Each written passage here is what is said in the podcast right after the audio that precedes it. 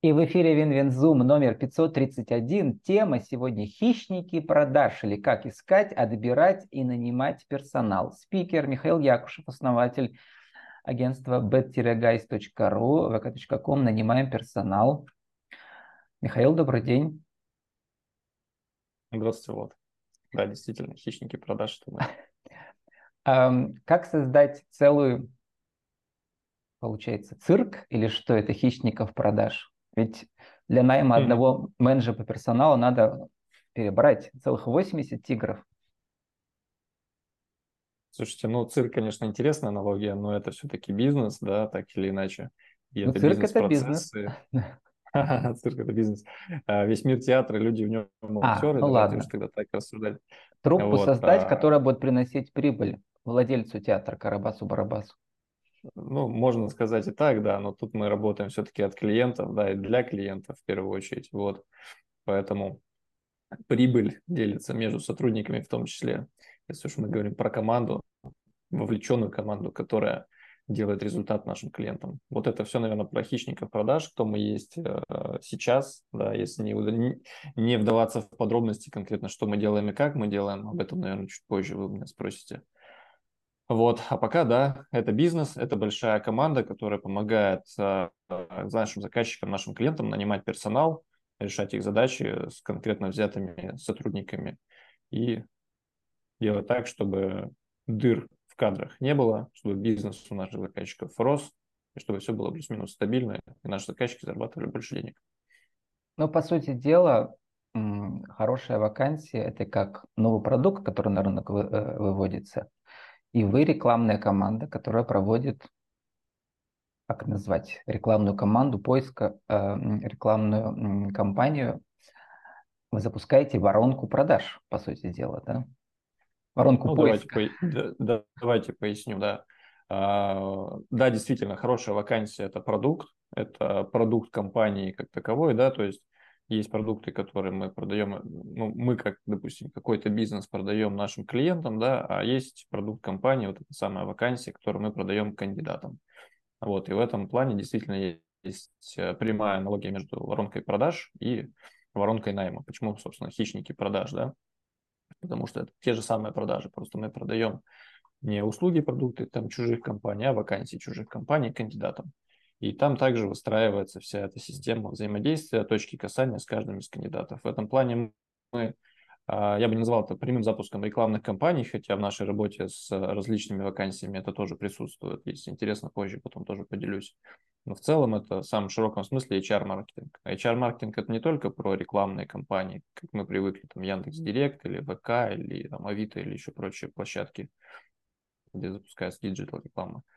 HR-маркетинг в том числе это и телемаркетинг, да, когда человек берет в руки трубку телефона, либо гарнитуру, да, на которой подключена телефония, берет э, из открытых источников э, контакты кандидатов, потенциально подходящих, соответствующих портрету кандидата, и в активном режиме их прозванивает. То есть это тот самый любимый всеми в кавычках э, холодное привлечение людей, в данном случае кандидатов, да, клиентов в кавычках, и при, привлечение их на собеседование, на вакансии, к продаже им той самой вакансии, вот этого вот продукта компании, для того, чтобы они туда трудоустроились. Это вот крупными мазками, скажем так. Про тренды этого следующего года а, вы пишете, что два. Ну, во-первых, искусственный интеллект проник. И скоро, может быть, HR агентов а, уже не нужно будет, или им и придется пользоваться да, вот этим искусственным интеллектом, чтобы эти воронки проходить быстрее, может, по времени, да, или эффективнее. То есть можно мгновенно найти. Расскажите, как вы эти инструменты уже используете. А, ну, касаемо искусственного интеллекта и HR-агентов ненужности, э, тут не соглашусь в том смысле, что люди всегда будут общаться с людьми, и там, прямой человеческий контакт, он никогда не заменится искусственным интеллектом. На каких-то этапах воронки скорее да, чем нет. То есть искусственный интеллект, э, нейросети как угодно. То есть люб, любые вещи, которые там будут автоматизировать процесс, они будут лишь инструментом для того, чтобы а, помочь нам внутри себя, либо помочь нашим заказчикам, кто готов это внедрять, ускорить бизнес-процессы, сделать э, путь более легким, да, какие-то шероховатости, может быть, на этапах воронки найма, воронки продаж поправить. Если отвечая впрямую на ваш вопрос, как мы у себя это используем, мы это используем в написании различных текстов, например, пока в таком ключе. В дальнейшем, возможно, будем внедрять еще в какие-то моменты, например, а, в первичный обзвон кандидатов. Возможно, будем внедрять это на этапах напоминания кандидатов том или ином событии. Например, у вас сегодня собеседование, чтобы не тратить ресурс э, живого человека, HR-менеджера профессионального на это, да, может быть, мы сделаем туда роботов. Вот, пока мы до этого не дошли, потому что нет там прямой необходимости, да, но на объеме, на, э, на одном из этапов нашего роста мы точно к этому придем, я думаю. Ну и вторую тенденцию в трендах э, следующего года у вас прочитал, что все больше карьерный рост перестает быть актуальным в одной области, а кандидаты перескакивают из одной сферы в другую. Дело в том, что сейчас не корочки играют роль, да, а кейсы, компетенции, умение выполнять нужные задачи. А, соответственно, вот эти все кейсы, компетенции э, и задачи можно прописать для робота да, в искусственном интеллекте. То есть есть фронт работ, наверное, да, но пока рановато об этом говорить. Смотрите, э, тут, наверное, отошел бы от роботов и прочего, но касаемо компетенций кандидатов и касаемо их э, желания развиваться как-то, да, такая тенденция есть. Это, так скажем, горизонтальный рост, если можно так сказать, да, то есть это не вертикальное карьерное развитие. Такое очень часто встречается у молодежи, да, то есть которые хотят попробовать все, попробовать разное. Мы с этим регулярно сталкиваемся там, полгода в одном месте, полгода в другом, просто пробует, экспериментирует, ищет себя. Вот. Но у взрослого, скажем так, поколения, ну давайте говорить, там не совсем взрослого, там 25 плюс там, или 30, э, кто уже более осознанно, скажем так, подходит э, к развитию, к своему, эта тенденция тоже наблюдается, и она связана там, скорее, может быть, а, с конкретно взятыми компаниями, в которых они работают, и подходами этих компаний. Например, если человек в, своей, в своем направлении, скажем так, в своем отделе достаточно вырос и ему там уже нет потенциала, скажем так, он занял уже определенную позицию и выше там ну просто некуда, вот, то чтобы сохранить данного сотрудника, компании зачастую предлагают, ну не зачастую предлагают, будут предлагать, раз мы говорим про тенденции, да, будут предлагать таким кандидатам как раз-таки горизонтальный рост, миграцию между отделами, чтобы они могли развиваться в параллельных направлениях. То есть не покидая компанию, а, ты можешь а, прокачать свой скилл где-то еще, да, при этом компания выигрывает, потому что сотрудник уже к ней лоялен, он уже у них работает, и э, привлекать нового не нужно. То есть это вот такая вот внут, внутренняя, внутренняя миграция, это очень хороший инструмент как раз-таки, чтобы команду внутри себя сформированную, качественных э, людей держать, но при этом давать им возможности для развития. Про проблемы клиента у вас на сайте прочитал. Мне кажется, это типичная проблема. Владелица заменяет собой руководителя отдела продаж. Владелец часто вообще всех заменяет и пытается один все сделать. Есть а, такое дело. Делегировать, делегировать не умеет. А, и вот в этом кейсе в конкретном, да, вы много чего там сделали, самое главное, увеличили прибыль в два раза. Вот угу. на это смотрят, да, в первую очередь заказчики. Ну, это кейс из, скажем так, э, ну, не, не хотел бы сказать из нашего прошлого, хотя по большому счету так оно и есть. То есть, когда мы больше фокус внимания уделяли на создание именно отделов продаж, вот сейчас же мы фокусируемся там, только на части этой задачи, да, а именно на найме персонала, если говорить про отдел продаж. А в целом полностью фокус внимания свой сместили на найм. А, да, если касаться отделов продаж, чаще заказчики смотрят на это, но не только, да, потому что прибыль э, в отделе продаж это, конечно, здорово, но она не создается без системы. То есть можно создать в пике, просто накрутив туда трафика, нагнав чего-то, напродавав хаотично, выйти из проекта, и все просядет, как говорится, откатится назад, потому что система не будет, которая сможет это воспроизвести. Вот. Mm-hmm. Поэтому, если говорить об этом, то в первую очередь это система, которая способна повторять успешные действия, которые ведут к результату. Вот и об этом мы всегда Причем это тоже все тоже проговаривали. На, на автоматизации, да, например, в этом кейсе, там, посмотрел, там вы наняли 6 удаленных менеджеров, И там CRM-система, и все было, все было простроено, и, и книга продаж была написана. Видимо, часто у людей она вообще не написана. Да, совершенно точно, она часто не написана. Вот ну, то, что мы сейчас перечислили, это как бы три столпа отделов продаж. Первое – сотрудники, второе а, – документы, скрипты, регламенты, вот, в том числе книга продаж, которая включает в себя все эти позиции, и CRM-система. Вот, как а, автоматизация, даже не то, что автоматизация, информатизация в первую очередь, да, чтобы все это было не на бумажках, в ежедневниках, все было в информационной системе, которая внутри себя эту информацию агрегирует. Вот. И тут, как говорится, из песни слов не выкинешь. Если у вас одного из этих э, трех э, наименований нет, то система будет хромать, она будет не, неполноценной. Вот. Поэтому, да, у многих э, чего-то из этого нет, у, у кого-то есть сотрудники, да, но нет информатизации, нет э, там, ничего регламентированного. И люди по наитию как бы пытаются что-то делать, сотрудники там уходят, они неуправляемы и так далее. У кого-то нет, например, CRM-системы, но есть сотрудники, есть регламенты, скрипты. А, они начинают терять клиентов, например, потому что, ну, где-то менеджер это в почте, где-то написал на ежедневнике, где-то на салфетке и так далее. Много клиентов теряется, соответственно, теряется выручка, теряется прибыль.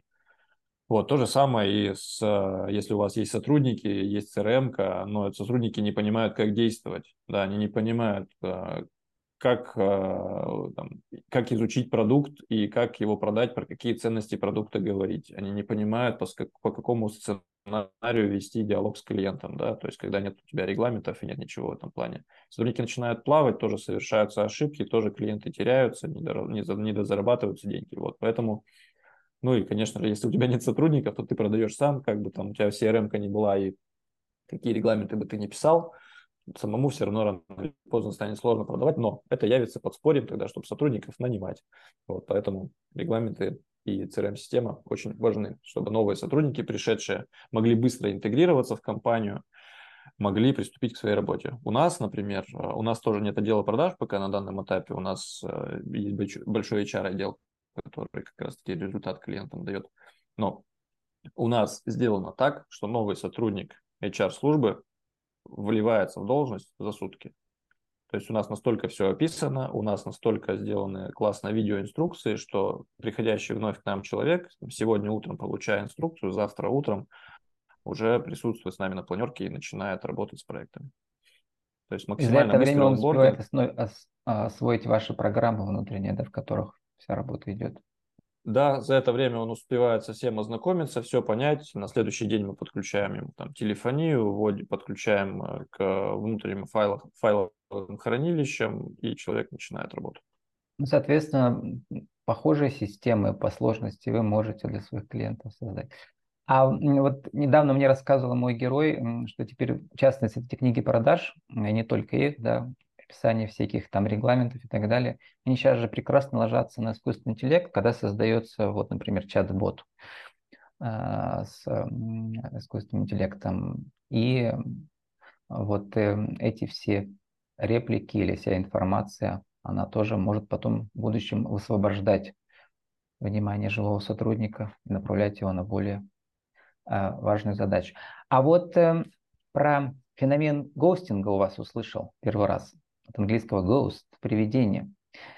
То есть на этапе отбора сотрудника многие компании слишком долго ведут поиск, да, там бывает месяцами, да, и человек думает, что к нему потеряли интерес и исчезает.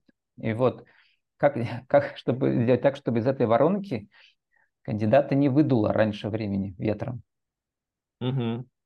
Ну, самое важное во всей этой э, теме, скажем так, э, постоянное поддержание, сохранение контакта с кандидатом, да, в кавычках, клиентом, потому что он клиент компании, просто он покупает, точнее, он покупает, а мы ему продаем вакансию.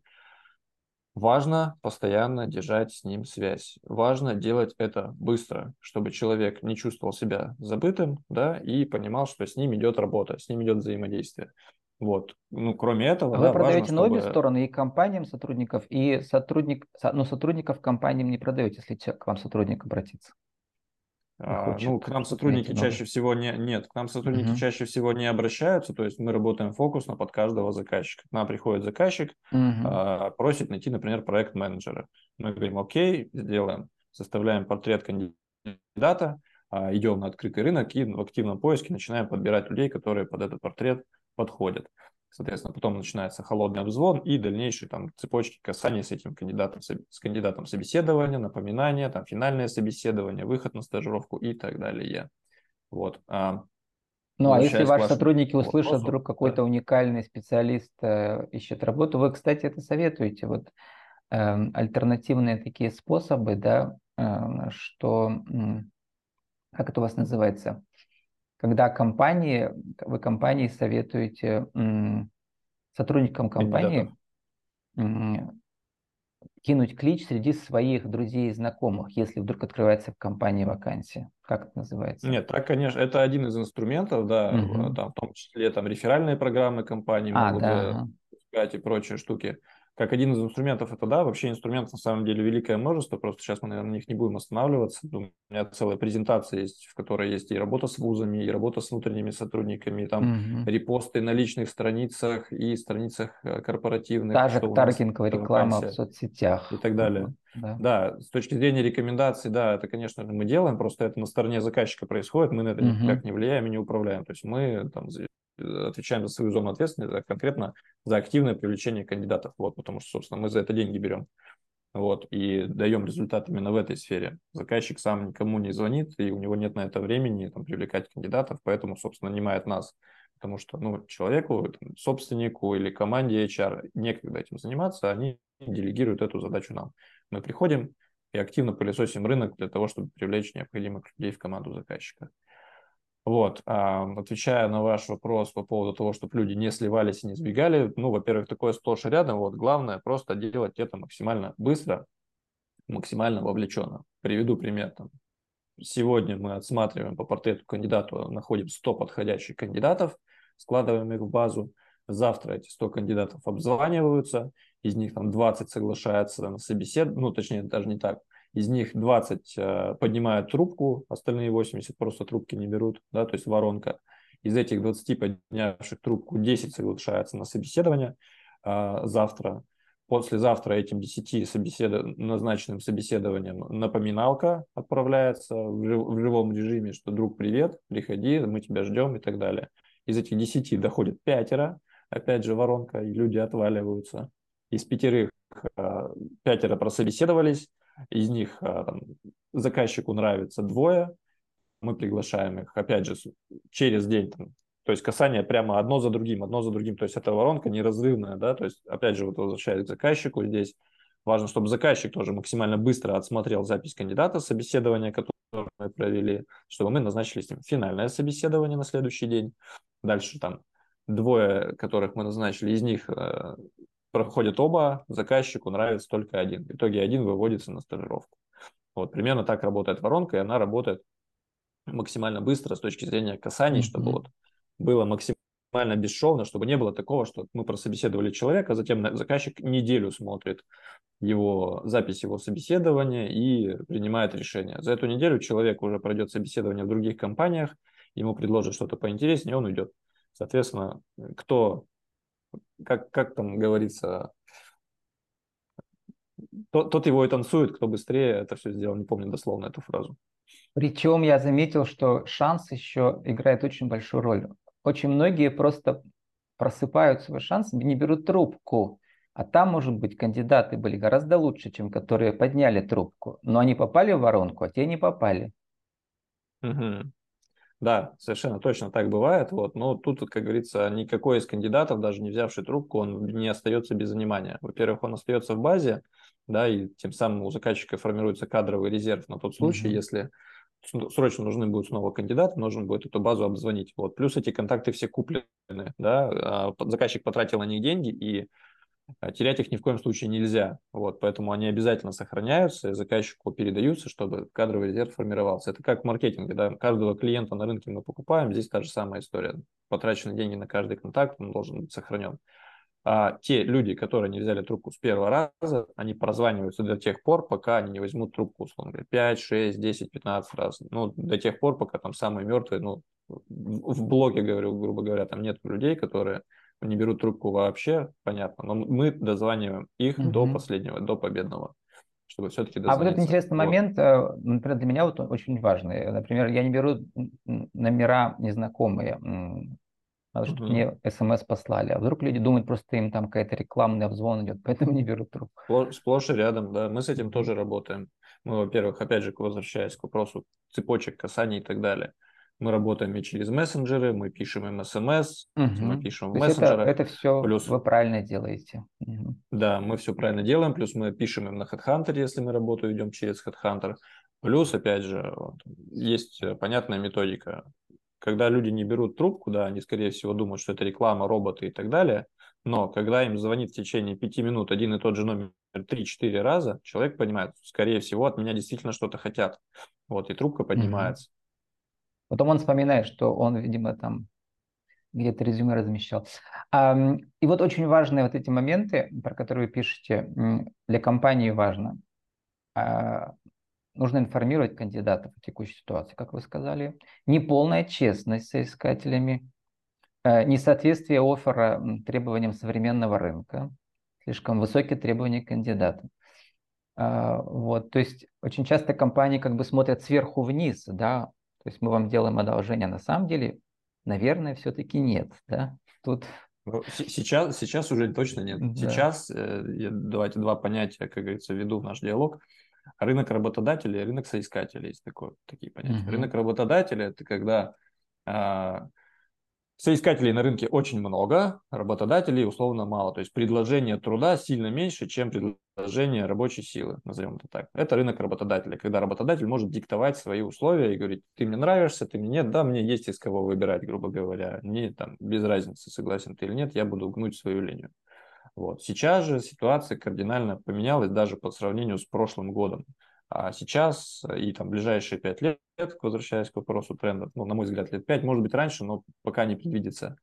А сейчас будет и есть э, рынок соискателя. Что это значит? Это значит, что соискателей на рынке мало, предложений о работе очень много, соискатели, кандидаты могут выбирать из тех предложений, которые есть. И их очень много. И между компаниями, давайте говорить немножко на сленге, там воротить нос от одного предложения и отдавать предпочтение другому. И такая тенденция сохранится. И вот в этой тенденции как бы кандидатов привлечь очень сложно, и нужно очень сильно и хорошо, качественно, главное, конкурировать за то внимание кандидатов, которые они могут вот в этих, на цепочке всех этих касаний вам отдать, чтобы там, трудоустроить к вам человека. Вот, поэтому, да, сейчас рынок соискателя, и нужно иметь это в виду.